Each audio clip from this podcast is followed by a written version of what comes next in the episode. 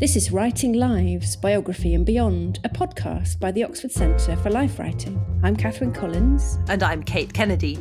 Join us as we talk to leading biographers and academics about every aspect of life writing.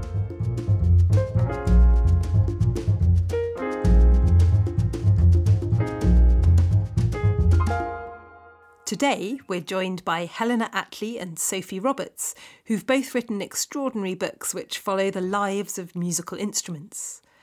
Helena's book is called Lev's Violin and follows her journey to trace the provenance and history of a particular violin.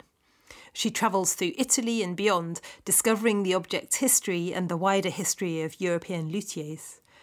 And Sophie's book is called The Lost Pianos of Siberia and is part travel writing, part object history, as she travels all across Eastern Europe and Russia, tracking down old pianos. So I want to put them together today to think about how we can tell life stories through instruments and what the rewards and limits of this approach are. So I wonder if I could just both ask you both really what what inspired these these projects. Helena, tell me tell me a bit about Lev's violin, how it all began. Hmm. Well, it began on a summer night when I went to a gig. I went to a gig in the little town where I live on the Welsh borders. And it was a, a band called Moishe's Bagel, and they were playing klezmer. And I was sitting in the front row when the fiddle player stepped to the front of the stage and started to play on his own. And the impact of that sound was quite extraordinary. It really felt as if the violin was speaking to me and reaching parts of me that, that I didn't know existed. Um, and I'd gone to that concert with, with a friend who was in her mid, probably late 80s at that point. And as the light came, lights came up, she turned to me with the most enormous grin on her face and said, Darling, how dare he speak to us like that? We're married women. and I thought, well, you know, I'm not the only one who feels that this sound is, is seeking me out. That's when I got the first stage, if you like, in getting hooked. That wouldn't have been quite enough, but it was the beginning. It's it's something like a love story between you and a violin, really, isn't it? It is a bit, yes. I sometimes wonder if it sounds like one of those love at first sight, you know, rather unbelievable stories. But there were many more hooks in that story for me because it was when I went outside, the fiddle player was just standing outside. And so to make him laugh, really, I went up and told him what my friend Rhoda had said about his fiddle expecting him to laugh. You know, that's the only reason I told him. And he just launched himself into an account of the violin. He said it came from Cremona in Italy. And he also said that it was absolutely worthless. And there were there were lots of things in there to intrigue me. Mm. Partly that it came from Cremona because Italy is my subject very often for my writing. Um, and I didn't know I mean, it's something that I find so interesting about your book, Sophie. You know, we're both non musicians who've put ourselves in this awkward position of writing about music, really. Um, I wouldn't have felt that I had any qualifications at all to write, but it was an Italian violin. I knew that Stradivarius violins came from Cremona, but this guy said his violin, he'd been told it was worthless and the disparity between those two claims and the idea that an instrument that had had that impact on me could have no monetary value um, fascinated me. It's a, a, provocation to write, really, isn't it? it was a provocation. Exploring what worthless means. It's how can it be worthless? Exactly. And and yes, what sort of value value system does it occupy if it's considered worthless? That intrigued me. Mm and it's taken you on a journey across the world and in imagination to all sorts of different times and places. Yes, it has. I mean, I think um, there was also a kind of grounding in my my life something that was going on at the same time that my mother had died quite recently, and I'd found myself a sort of awash in um, objects that had belonged to her and that needed to we needed to think what we were going to do with them you know who mm was going to keep what. And i realized in that process that an awful lot of those objects had stories that i had been told i suppose on and off ever since i was a child. You know and they weren't grand things but everything has a story.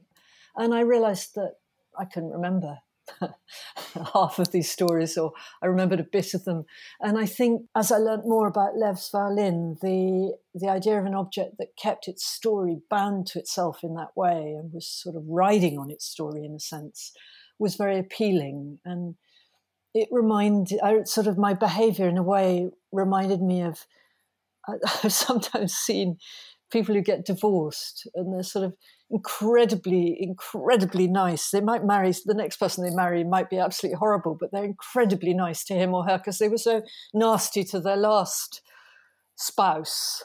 And I feel, you know, Lev's violin, I was incredibly, um, I had a high regard for its story and I wanted to preserve it and make sure it was never lost in a way that I should have done for all those other things but hadn't. Oh, so it's an act of reparation that you you yeah. attach meaning and create stories around an object that isn't one that's part of your your heritage. That's really interesting. Exactly. That that metaphor of the marriage, because that's something that crops up, particularly with string instruments, a lot. That mm. a cello or a violin is a spouse or a partner, and you know, or, or, or the wife of the the player or husband of the player describes mm. the relationship as being you know, three people in the marriage, and one of them's a violin. Mm. I don't know, Sophie, if you found this with pianos. Can you marry a piano? I mean, t- t- tell us how how your journey across Siberia on the on the hunt for a specific piano began.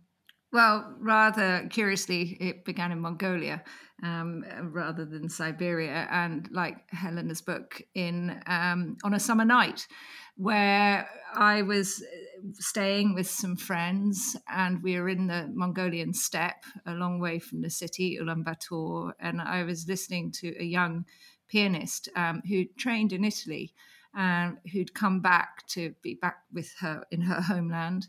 And she was spending the summer giving some recitals and teaching music to some of the herder children on a slightly, uh, well, it had seen better days, Yamaha Baby Grand. And um, it was a kind of slightly curious collection of people that night. There was probably 20 of us in this kind of felt rimmed ger. So you can imagine the acoustics are just perfect. There's absolutely no road noise, there's the starry sky above, um, listening to the performance to candlelight and a wood fire burning. And she starts to play in the room. We have a sort of champion archer, a bone setter, a shaman. It was a very eclectic group of people and uh, she started to play. And um, like helena i felt deeply affected by it. I couldn't work it out because music had never touched me like that. I've always enjoyed it but i don't play. I'm not a musician myself.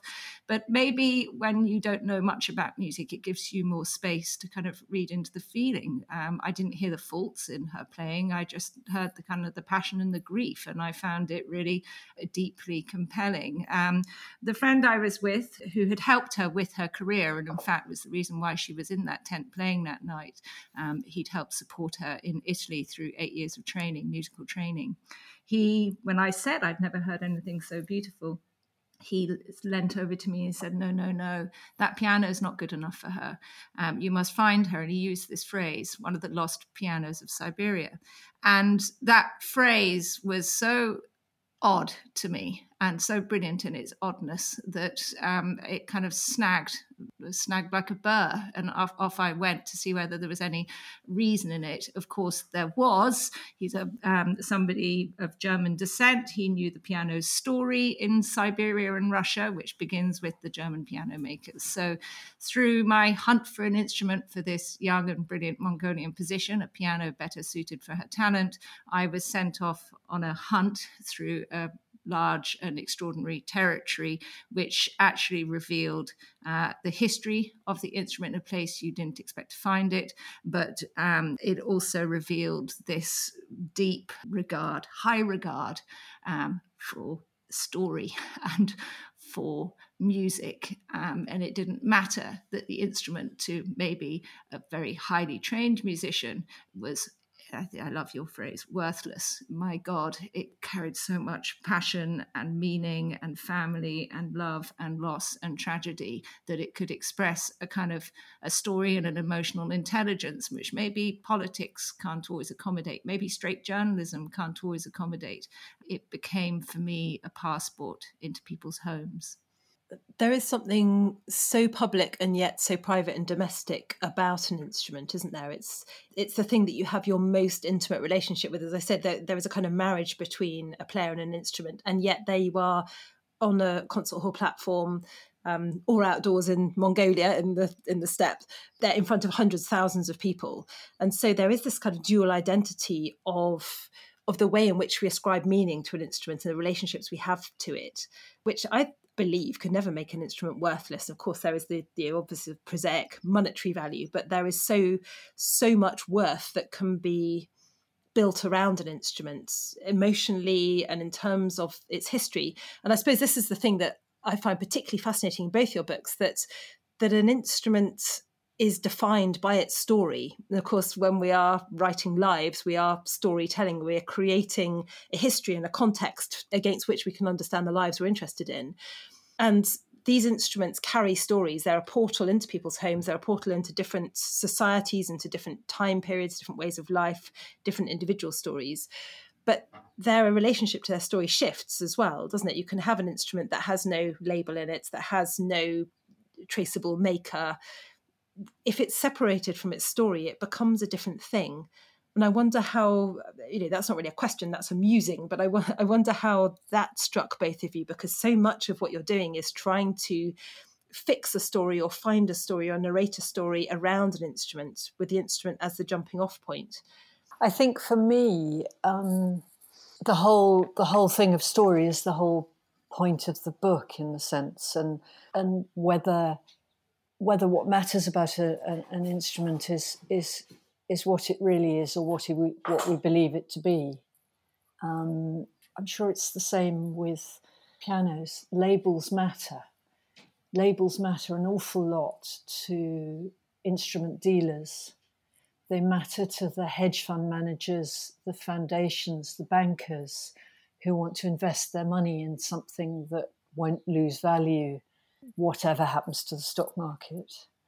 Um, they're made to matter, I think, to musicians. I think young musicians in the world of strings are told, you know, you really need to get an old Italian violin if you're going to have a career.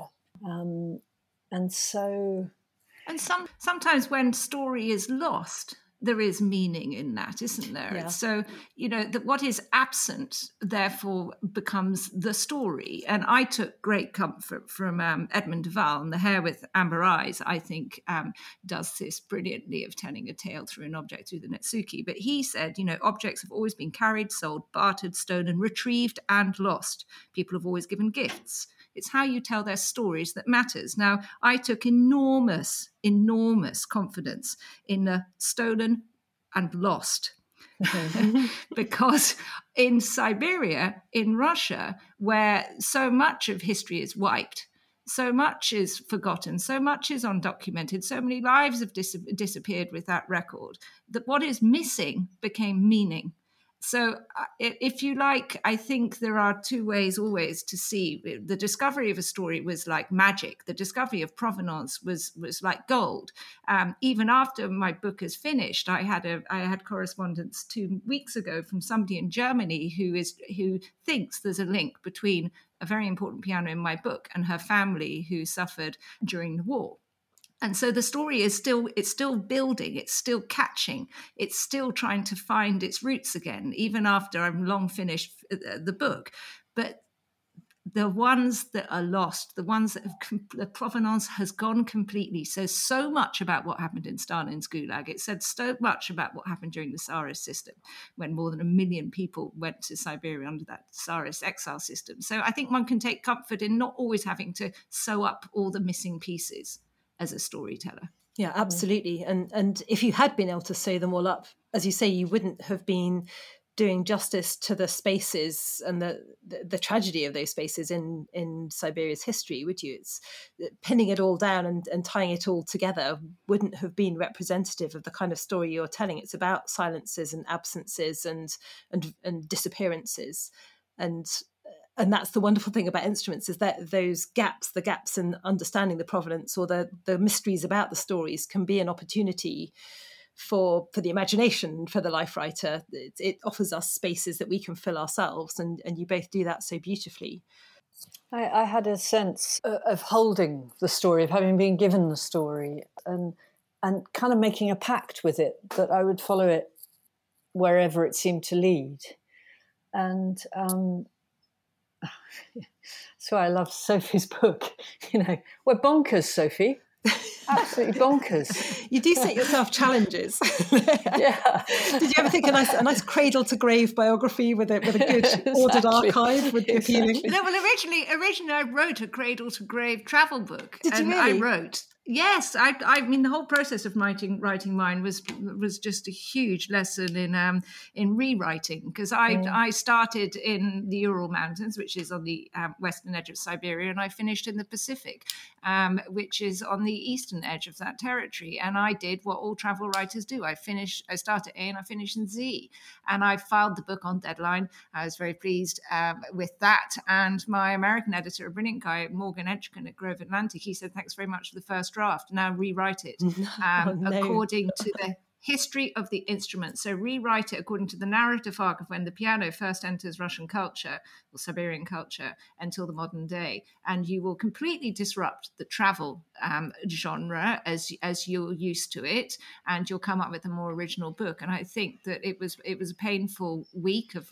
of, of looking at how those chapters were going to look on my kitchen table, and I think he was absolutely right. Uh, that's an inspired steer from, uh, and and would take some kind of leap of confidence to to unpick a book that's been submitted. But I, I mm. was going to say, I mean, it's it's fascinating reading it because you Helena, you're following one violin, but it opens up whole worlds. But Sophie is following any number of different pianos and mm, stumbling across mm, them and failing to find them and, and unearthing all sorts of other instruments along the way. And how on earth I was in awe as I was reading it as to how you structure something like that, and uh, it's fascinating that that was the process because there's no sense of that. It feels like it couldn't have been any other way. That it has that wonderful inevitability about it that a that a well structured book ought to have, and but it must have been quite a challenge to work out how how you don't just jumble us across an enormous geographical area across different centuries with a whole load of pianos that we may or may not know something about and that it could be chaos couldn't it? And it's and it yeah, isn't yeah no it was chaos. It was total chaos. That's the nature and i'm sure helena agrees that's the nature and obsession. It's total chaos. Mm. but it is mm. um you know it, it's the power of a really good editor and i speak the same of my um, editor at transworld. You know they got behind mm. they got behind this rewrite in a in a major way and they were right they were right and sometimes you know when you're in the thick of it and you know if i have one regret i wish i'd given myself more time more time. Really? Because i loved the i loved the process. I loved this i loved the act of travel. I loved the the research. I loved the fact that um, every piano had a story. And i could have kept on going for a lot longer. But um, structurally an outsider can see things you can't see for yourself and um, you know if there was one lesson i took from this it's the power of, of i was lucky i had two two brilliant editors and uh, I think that also there is something very particular about this writing through an instrument as a portal that is terrifying. But a, uh, but if you can pull it off, it's a wonderful opportunity because you can telescope time and you can cross any amount of physical distance and you can imagine stories that may or may not be true of the instrument in a way that I, it would be very hard to do that with people, wouldn't it? And either it, either this happened mm. to someone or it didn't. It's mm. it's a very mm. specific and kind of difficult to difficult to pin down way of approaching biography, but but wonderful, I think. Yeah, I think there are moments when um, and this is probably more for me than you, Sophie, but I felt very, I felt acutely uncomfortable when I suddenly found myself confronting the Holocaust mm. and thinking, well, I don't actually have evidence that this violin, you know, went went through Germany at that was in Germany at that time. This happened to it, but on the other hand, when I turned the lens of violins onto the Second World War, what it revealed was so extraordinary. It was such an extraordinary, and I think this is the thing about objects, you know, they give you an angle yeah. on a subject that's very well known, but they're so specific um, that it felt, I just felt I had to, I had to set it down really. Um, yeah. You know, but but with all those feelings of uh, discomfort that this isn't my history. You know, this isn't my history, and here I am doing it again, and it's been done before. But eventually feeling confident that there was something slightly different happening. Yeah. In a way, it not being your history or my history, um, this that for me certainly this this object gave me um, a neutral space where I could search and hopefully find empathy. And that was incredibly important. You know, I turned up in Russia, Putin's Russia, as a yeah. British journalist at a time when Putin is on the cover of The Economist with the devil's red eyes, you know, and I'm knocking on the door of a stranger, and I very, very, very rarely met a Siberian who wasn't voting for Putin. So you can imagine it's I'm going into a completely opposite world. But I'm knocking on the door saying, look, I'm an English writer and I'm looking for a piano and something has led me here.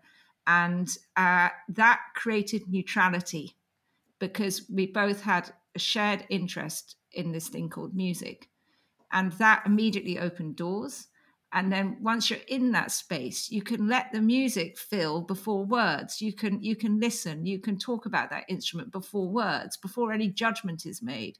And that again just created this kind of neutral zone where bit by bit i could step into the the dangerous areas of gulag history of um, of terrible uh, suffering in the second world war whatever it was but the piano definitely was the was the thing that held my hand and theirs as we went into that that very difficult space.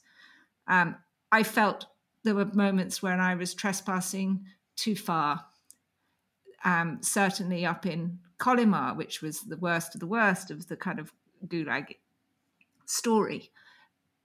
But again, the absence became the meaning. Mm. And I struggled, you know, I, I, some of the responses, oh, there's, you know, I go to places where there are no pianos, where there is nothing left. Why does a story have to be marked by success? You know, that I, I felt very strongly that we've kind of been brought up in this kind of Hollywood storytelling universe where there's always a resolution. No resolution says so much about the suffering in that place. Yeah. Than trying to find one. Yeah. And again, you know, it's a, there was a brilliant thing if, of um, John Steinbeck. I, I, was reading a lot of other writers that tried to sort of, you know, work work in that part of the world as an outsider and as somebody from kind of, you know, Western culture. And John Steinbeck, he went there with the photographer Robert Capa just after the Second World War, World War. And he said, we made our plans in this way. If we could do it, it'd be good and a good story. And if we couldn't do it, we'd have a story too the story of not being able to do it. And again, it's like I was taking great comfort in let just make the attempt. No one else is looking for pianos in Siberia, no one else is looking for Lev's violin. Make the attempt and see what comes back because there's always more story than we think, even in what is missing. Hmm. I think you're absolutely right, Sophie.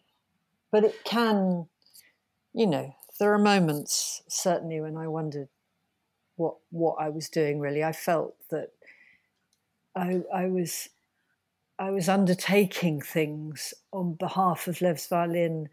It remind it's odd actually. We we um, Greg Lawson, who the violin belongs to now, um, refers to living with Lev's violin as like living with an an old aunt or an, uh, an old uncle, and you know he'd sort of say to the violin, you know, come on, we've got to go to work, and the uncle say, no, I just want to sit here. You know, come on, it's time to get up. No, I'm fine. I'm just staying here, and it felt to me um, my relationship, I did things for that violin story that, you know, I wouldn't have done for anybody else except possibly an elderly relation who asks you a favour. You know, you feel you have to do it. That's a, that's a wonderfully odd, quirky take on the the responsibility we feel we have to our subject as biographers, isn't it? I, have yeah.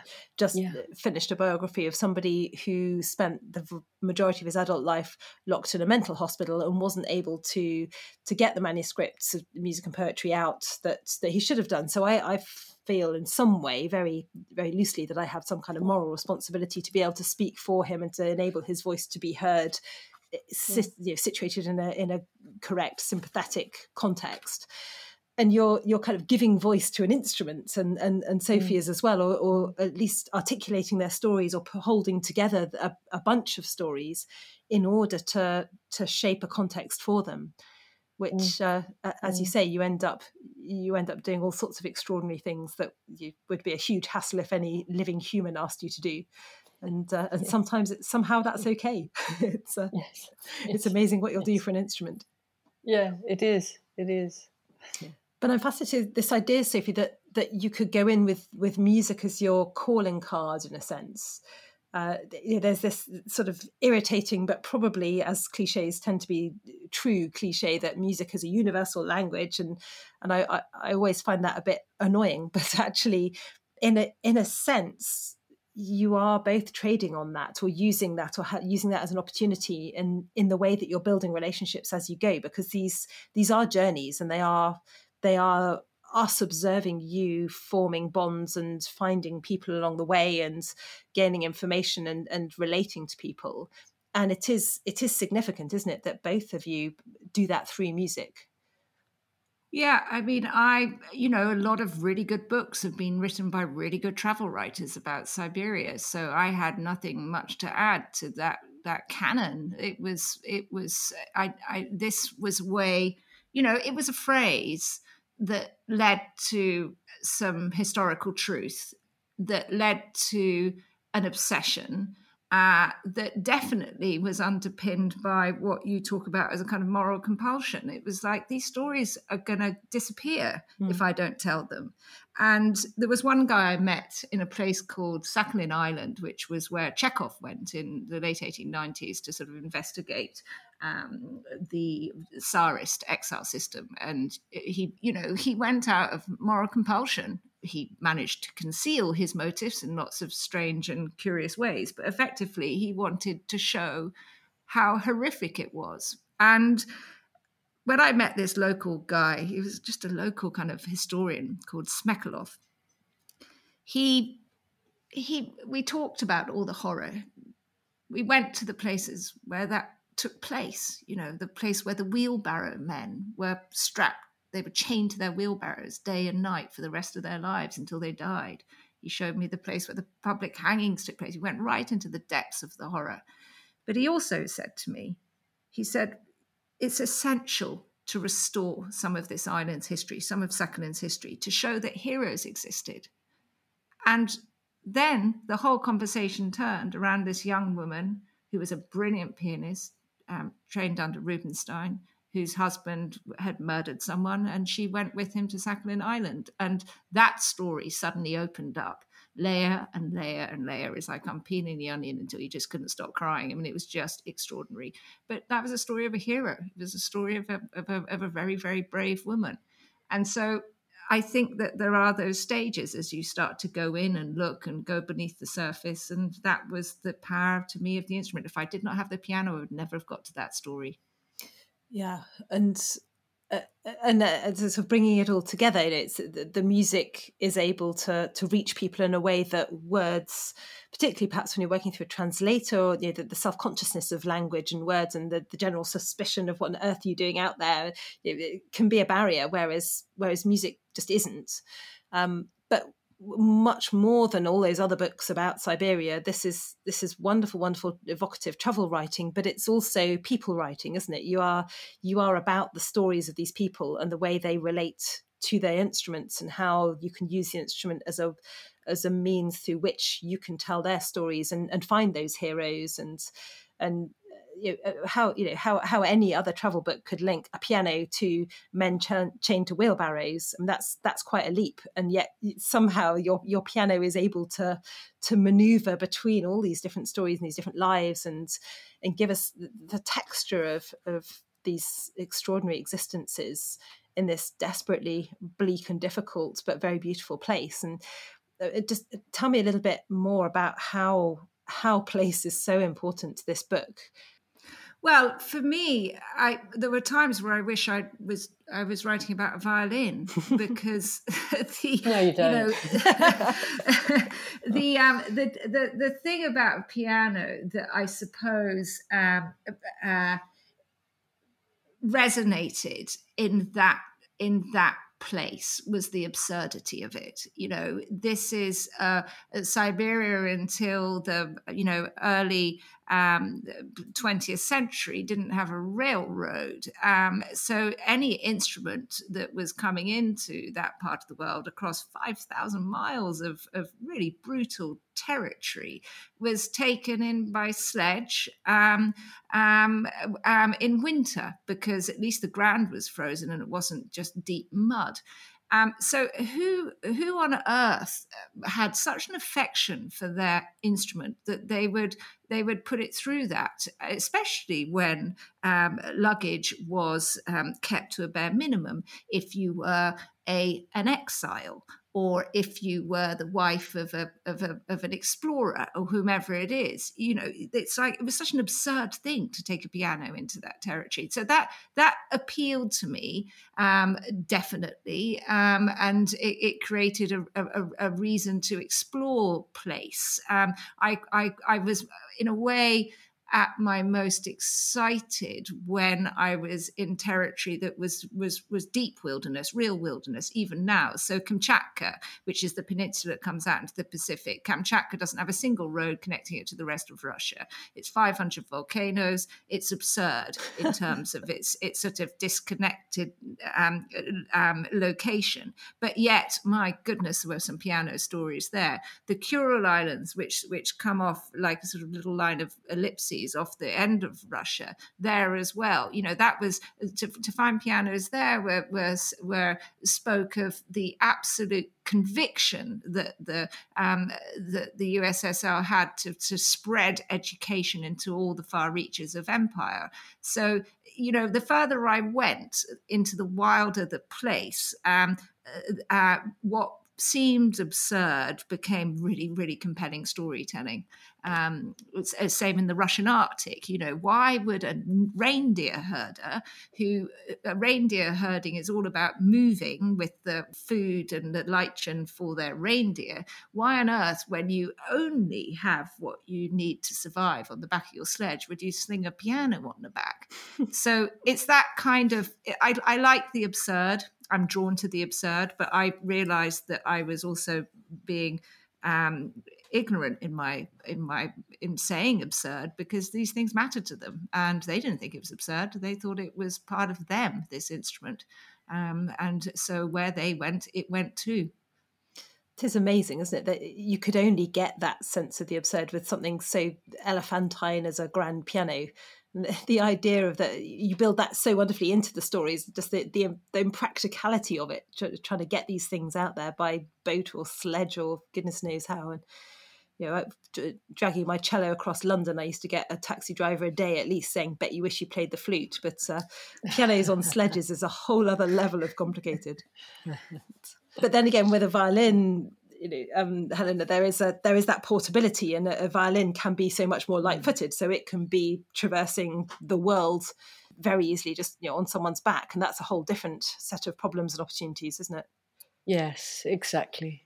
I was um, one of the the stories in in the book that I was very pleased when I discovered it was a chap called Tarisio, who was end of the 18th century, beginning of the 19th century. And he was the first international violin dealer ever. And he simply took his violins, he put them all in a bag on his back, and simply walked across the Alps from northern Italy and to Paris. Um, with these this incredible little collection of violins. But of course, when he got to Paris, which was so sophisticated, there he was with holes in his boots and dust all over his clothes, and he was he was illiterate. Actually, he was an illiterate connoisseur of violins, and they really saw him coming.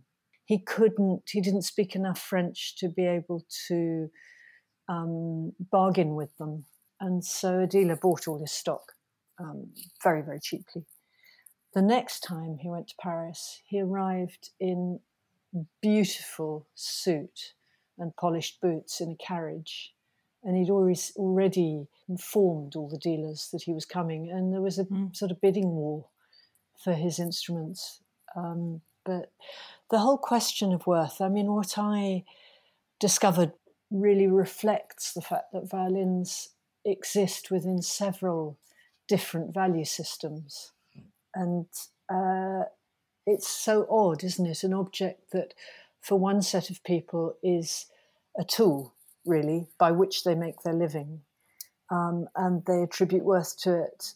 That's around how responsive it is to what they want to do, how quickly mm-hmm. it can respond, and the extent to which the the sound that it makes chimes with what they perceive to be their sound, their voice as a musician. You know this, you're a cello player. Um, but uh, then you've got the, the kind of dark market of investment. People are investing. But of course, they, you know, it all crosses over because they very often will buy a violin to give it to a specific musician, a virtuoso. And each time there's a performance on that violin by this wonderful musician, actually its value is going up. So yeah, and you you touch on this idea of the the way that instrumentalists will will value um, an instrument, the way it chimes with perhaps the, the, sound that that we might have in our heads. We, we know our ideal sound, our, our mm. musical mm. voice, and when we find that matched, and in the same ways we build a relationship with someone, it is a kind of love at first sight or you know, the development of a relationship. That instrument speaks to us and it speaks for us, and it it enhances our you know, our ability to get that sound out to the to the rest of the world. So for a biographer coming upon an instrument, perhaps owned by someone who is long gone, there is this this thing that holds something of their voice in the way that we might find a, recording of someone speaking or or something in the way that a, a, handwritten manuscript might smell or the texture of it or the the shapes of the handwriting. Something of that person has been has been identified in the in the instruments it's they've even shaped it in the way that they play and the repeating patterns the way that they've put pressure on the strings all this kind of thing so they've actually inhabited it in some way what kind of amazing opportunity is that for a biographer? What what do we find and what do we not find when we try and read a person into an instrument? I think that the idea and and and you so get it because you're you're a cellist yourself, and it was a wonderful thing to me. The idea um, that I got from Florian Leonhard, mm-hmm. who of course is is you know right at the top. He's a luthier himself, and he's also a dealer dealing in very, very top old Italian instruments and other instruments with really extraordinarily elevated pedigrees. And he described to me just what you're saying that he sometimes sells an instrument or, or gives a musician an instrument to try that has been played by a very specific musician beforehand who has, has a very powerful style of their own. And again and again, it's happened to him that the new musician will say, Gosh, it's really strange. It feels like this violin is trying to make me play in a certain way. I've got to get beyond this. And of course, the, the, the whole way a violin works with the vibrations going through the cells in the wood and so that it becomes accustomed to vibrating in that way. So, so it's a living object, mm. and so you know, as well as it being imprinted with the the musical lives of many musicians, it also has that strange quality that, that really struck me the first time I, I picked up Lev's violin because it's under such enormous pressure. Every bit of the structure is under pressure, isn't it? When, yeah. the, when the strings are up to tension, so that it feels like picking up something that's alive. It feels like it might take off out of your hands. and and strangely, um, also smells. Yeah. You know, the smell of a violin that's been played long and hard. You know, it smells of sweat. It smells of people. Yeah. It's it's it's really powerful. That smell. And the, and the finger time, marks on the fingerboard and the, the grubby rosin yes. marks and yeah. Yes, and the and the and the where the shoulders rubbed away at yep. the shoulder and so. Well, Sophia, some of those some of those elements that are very specific to string instruments are different for pianos, I and they can be furniture as well as a very personal relationship to the player they you know if you, you, go to do a recital somewhere you don't take your piano with you unless you're unless you're incredibly um, impressive in which case you might be able to afford to but generally you'll play the piano that's in the concert hall. So there is a, a slightly semi-detached relationship and of course different pianists create different individual sounds. But i wonder and, and also the instruments deteriorate in value over time and in a way that string instruments don't tend to in the same way.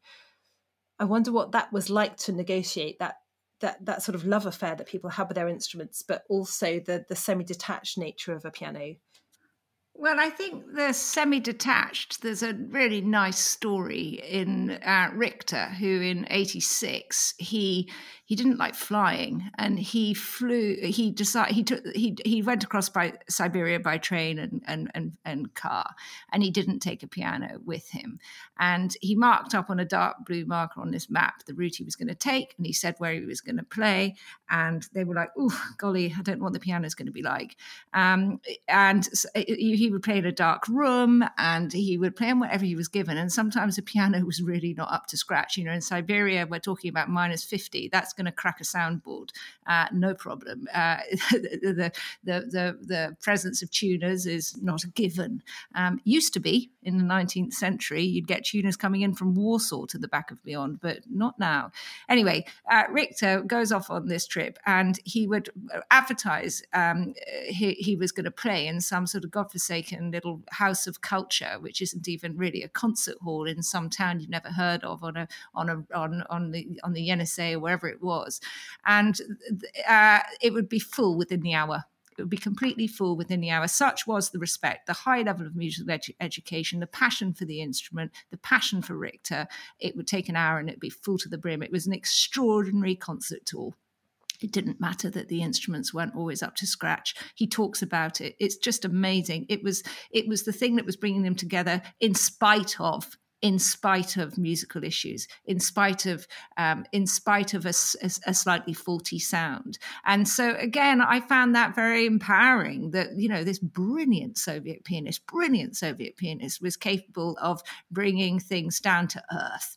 Um, and if I learned something from from spending time in that part of the world, it was it was that this instrument that has you know this sort of great bourgeois thing called the piano that we in my country and certainly in Western Europe have been used to, sort of, you know, um, being almost like a sort of hallowed instrument that you can only see when you're dressed up and in a in a grand space. Uh, forget it. There, it's an instrument of the people.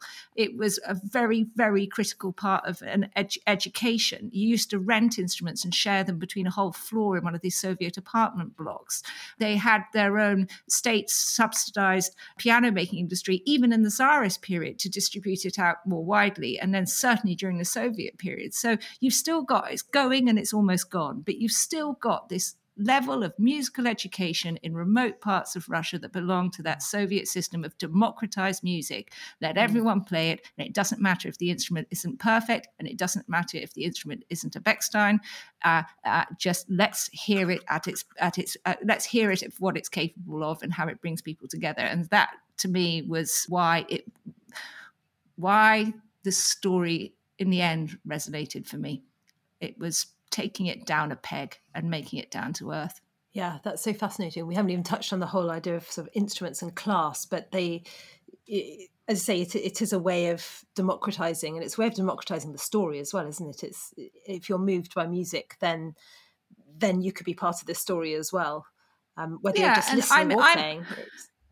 I'm always interested in the life stories of the underdog. I think you are too, Eleanor, and that to me, I love it.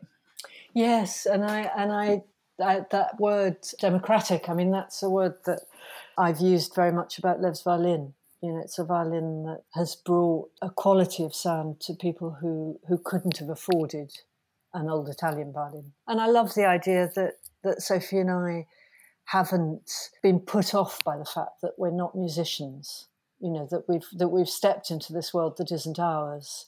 And I've been very encouraged by you know the fact that, that and i'm sure it's the same for you sophy that that actually the, the people who are embedded in that world find it fascinating to have an outsider's view Yes, no, I mean, I covered my tracks. I think the third line of my book is I am not a musician, I am not a historian. yeah, yeah, I cover yeah. it off quite clearly. But it, I, I mean, I, you say that. I also had responses from, um, you know, from certain critics who did see me to, um, uh, stepping into hallowed territory as a kind of, you know, I don't know where I'm going tomorrow travel writer. But I wasn't going to let that put me off because I think that love and obsession is love and obsession, and you don't have yeah. to have. Um, look, I wasn't trying to write an academic treatise on on music. I was trying to tell human stories, and everyone's got the right to tell. Um, everyone's got the right to tell those human stories. Absolutely, it is a it is a metaphor for for what you do in a sense that you've used music to to bring these stories to people who would never have bought a travel book on Siberia. I have I have many friends who are professional musicians who've read both your books and really really enjoyed them, um, but who wouldn't have necessarily read a history of the violin or or anything to do with Siberian history and have been completely fascinated by both. I, am really interested. Where do they shelf you in in bookshops, um, Helena? Um, well, last book, uh, travel. Um, I don't know what they'll do this time, whether they'll put it in travel again. What about you? Well, I've noticed a, a, a real sort of um, uh, a confusion actually. Yeah. Uh, yeah. Because it sits in a crossover space, and yeah. um, bookshops are organised by genre, and they don't like crossover. So it's kind of I, am fascinated by it, and also in other international markets, you know, the the the Germans, for instance, very clearly put it in music. Uh, the Brits more in travel because we have a, a, different history with travel writing. Yeah. Um, but I think it exposed. I asked the question because I think it exposes um, an opportunity uh, to of, of, this space where travel is not just the A to Z um, um, writing about place or a journey or a quest, but I think it becomes a, I think it's a really interesting, ripe area that I'm seeing more and more writers engaging with and in different ways. And but it does create a slight crisis in where they put you on a shelf. In a, yeah, well, they just need to put us on a they need to put us on a table at the front, Sophy. That'll do. All over the yeah, window mostly display. on the front. Yeah, yeah, yeah, yeah, yeah. yeah. Wonderful. Well, it's been an absolute pleasure talking to you both, Helena and Sophy. Thank you so much for for joining me.